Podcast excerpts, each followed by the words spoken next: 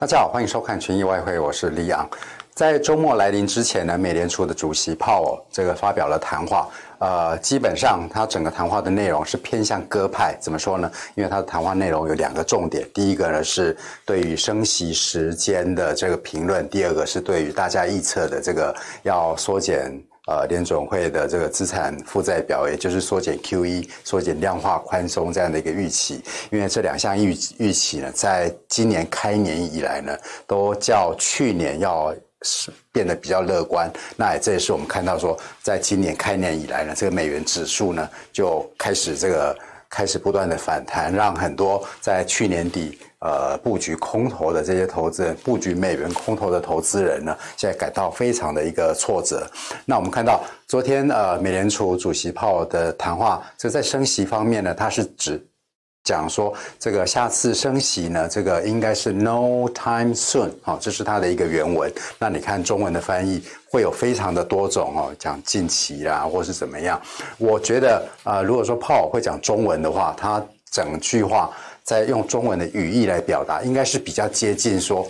呃，美国离升息的时间呢，应该还很久，no time soon。哦，至于什么时候，这个大家自己去定义。那不管怎么样，这样的一个语语义，这样的一个语调呢，就是相当的一个鸽派。那另外一个重点呢是。呃，在今年开年以来，很多人认为说，美联储可能在一年半之内，也就是明年的上半年呢，会开始缩减现在每个月的购债的一个规模，也就是缩减量化宽松的一个意思了。那这一方面的话，就比较没有没有疑义了，因为他讲说，这个美联储呢不打算这样做。In the near future，也就是说近期之内呢，近期之内呢，这个美联储还没有这样的一个做法。那这样的这样的一个比较偏鸽的一个语调呢，我们就让看看到在过去。这两个礼拜开年以来呢，呃，因为刚刚讲的这两项预期，使得这个美国长债的殖利率呢，呃，攀升到到昨天到前几天最高是来到一点一二左右。那现在那这两天呢，就开始呃有稍微微幅的下跌了，幅度不是很大，但是这样的一个微幅的下跌，除了说反映出刚刚我们提到鲍尔的这个这个比较鸽派的言论之外呢，呃，也是怎么样，也使得这个。美元呢，就顺势呢，继续在今年上升的一个高位呢，继续开第二次的一个回档。那在这样同样的一个时间呢，我们看到属于风险资产的的股市 S M P 五百呢，则是在历史高位，只能说上下的一个小幅的一个震荡，还不是不是很大的一个回档。因为所有这些风险资产目前受到支撑的一个主要原因，都还是因为拜登，呃，大家预期拜登。这的新政权在下周开始之后呢，可能会推出大规模的这个振兴跟纾困计划。呃，像拜登在今天凌晨的时候已经宣布这样计划了，总金额就是刺激加加纾困，加起来接近美金两兆。那这样的一个这样的一个计划呢，就是支撑风险资产的一个主要的一个原因。所以，即使说昨天昨晚美联储主席的。鲍尔的谈话偏向各派，使得美元指数小跌。但是我们看到，除了说股市还继续受到支撑之外，呃，其实商品货币的表现其实还不错。呃，因为呢，这个美元指数，呃，在今年今年开年以来，过去两周的一个上涨呢，其实主要是反映在占有美元指数百分之六十的欧元。呃，比较明显，也就是说，美元指数在近期的一个反弹呢，其实欧元有比较明显的一个跌势。如果说我们去看一下商品货币的话，现在都已经创下今年以来的一个新高了。这是非美货币里面欧元跟非欧元，我。这可能是第一次，大家第一次听到我这样一个讲法，因为我是现在现在临时想到的，就是你非美货币把它分成欧元跟非欧元的话，非欧元其实在美元上涨的过程表现还蛮好的。待会我们就会来给大家看一下这些 非美货币的一个分歧现象。那另外提醒大家注意的，这是本周一周开始帮大家列出来的。今天因为美国的一些大型的金融企业，像 CT 啦。这个 J.P. Morgan 呢，都会开始发发布他们上一季的财报，呃，解读这些财报的一个重要观点，就是看看他们对于这个美国经济的复苏呢，是不是是不是看起来呃未来还很有戏？如果还是的话，那这代表说呃美股近期的一个上升呢，呃表示还是站得住脚的。那呃。对于这个什么美元这样的近期这样的一个反应，我们再给大家回顾一下。呃，美元这个从今年年初开始以来的这个反弹，目前在这个反弹的高位，呃，进行应该是第二度第二度的一个回档这样的一个盘整。那我还是要再重申一下，这个反弹还是会跟着啊、美国的长债的 殖利率会几乎目前以近期来看，应该还是会有一步一趋的一个反应。所以如果说是这个市场还是在反映说。拜登的这个纾困跟刺激计划，呃，很有可能在让美国在今年下半年的经济复苏开始就慢慢回到疫情之前的一个水准的话，美国的长债的值利率。是还有继续上升的一个潜力，那这也就是意味着美元指数以指数而言的话，这波的反弹 还有一些空间。那先前在过去几天呢，已经很多次跟大家指出来了，美元美元指数不管是从基本面刚刚讲的殖利率上升的基本面，还是从技术面的角度来看的话，它的一个阻力位都是先前的先前波段的一个高位，大概九十一左右。那在那另外一个高位的话，则是去年八月底美元最低点开始反弹前的大概九十一点七，就是说这是一个技术的一个区间啊。如果说光从技术面来讲的话，美元指数哈，我要再重申是指数，指数的话很有可能在这边会回归到一个呃目前大波段下跌的一个趋势的一个轨道。那在这样的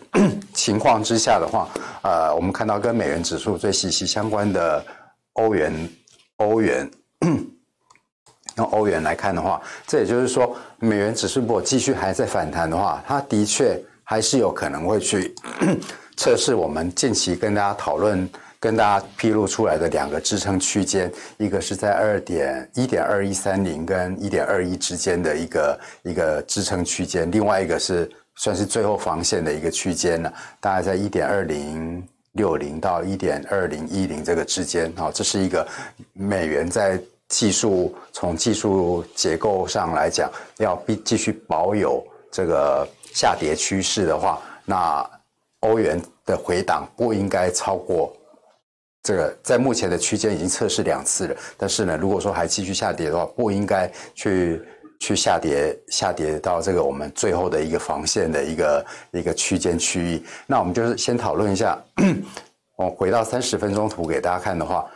这个一点二一三零跟一点二一这个区间，这我们大概从上礼拜就开开始谈了哈。那这个区间的话哈，我是用随便画一条线标示出来了。这个区间的一个上缘在这个礼拜一测试过了。那这个区间的下缘一点二一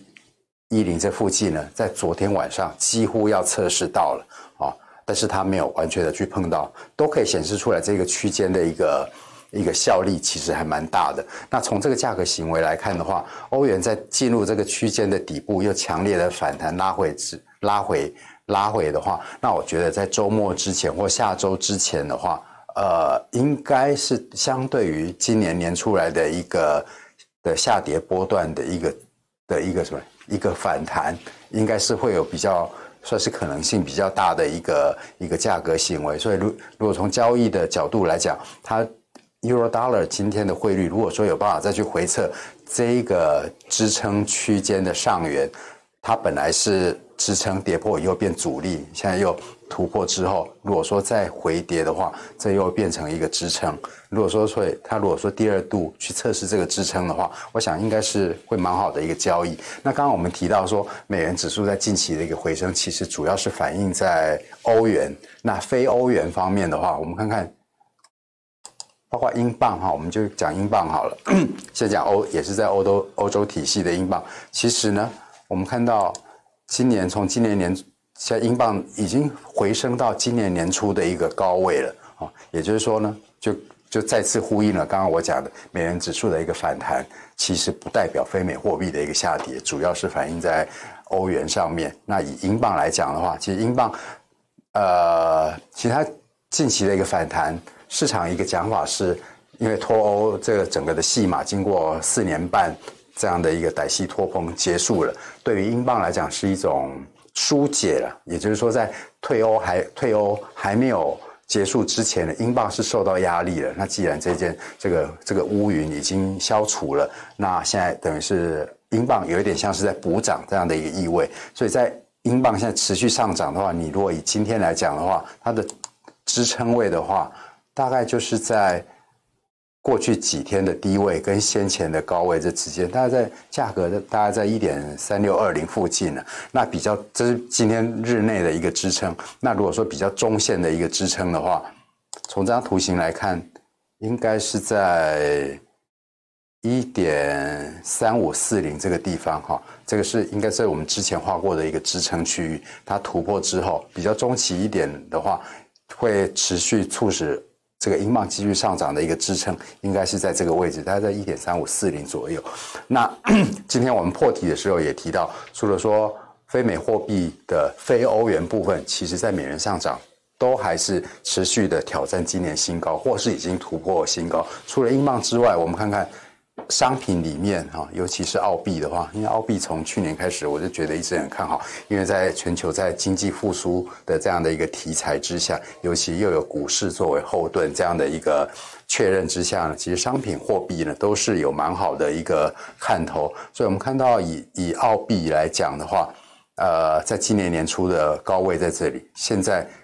经过的突突破。回档，现在其实又站在今年的高位之上。所以如果说这个澳币继续上涨的话，以今天日内来讲，从这张图形来看，一个日内的一个支撑大概在零点七七四零这个附近。那比较中期来讲，哈啊，如果就是如果说它有要，如果说美元这波的反弹相当还是相当强劲的话，澳币就算有受到一些一些短暂性的一个影响，我们之前做的这个支撑。哦，它有测试过一次了，会在第二次测试的可能性还有。那这个位置的话，大概在零点七六七零啊，零点七六七零这这个地方。那如果说看同样是这个呃商品货币的纽币的话啊，我们也可以看到，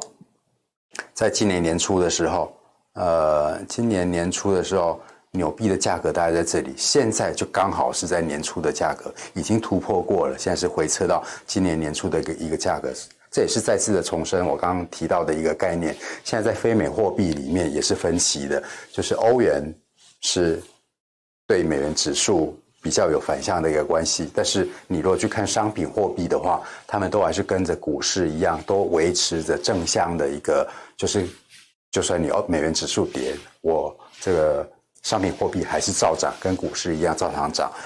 所以牛以牛币来讲的话，其实，在形态上，我现在观察到有一个比较 bearish 的一个形态，潜在的一个比较 bearish 的一个形态，就是这看起来很像是一个头肩顶的一个形态。所以你，所以在以操作商品货币里面的这个纽币来讲，一个支撑的话，就是这个形态里面的一个我们所谓的一个颈线呢，大概大概在零点七一。七一五零这个地方是一个颈线，所以你从日内来讲，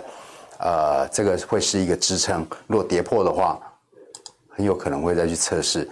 前一个波段的一个起涨点，大概在零点，大概就在零点七零这个这个位位置、这是技术形态，如果这个支撑位没有办法守住的话，我们才会去。把目标移到这么这么低，不过呃，在现在全部商品货币都还是在对美元上涨的情况下呢，呃，在这个形态来讲。呃，零点七一五零这附近的颈线呢，应该是蛮大的一个支撑的。好，那以上呢就是我们今天呃群益外汇的一个内容。那还是提醒大家留意，今天晚上美国的金融业的一个财报呢，可能会对呃美国股市在未来几天啊，以及对美元呢会有比较大的一个影响力。那我们群益外汇呢，下周一同一时间再见，拜拜。如果你不想错过最新市场动态，记得开启小铃铛并按下订阅。此外，我们在脸书、YouTube 以及 Podcast 都有丰富的影片内容，千万不要错过。每日全球财经事件深度解说，尽在群益与你分享。你知道吗？目前台湾超过一百万人都在投资黄金，但是你选对商品了吗？群益奈米金最硬的投资选择，资金门槛低，一百美元就可以交易，时间弹性。二十三小时自由交易，买多卖空都行。而且奈米金价差远远低于黄金存折，交易成本只有黄金存折的四十分之一。想了解更多内容吗？赶快上网搜寻群益奈米金吧。群益期货台湾唯一股票上市期货公司。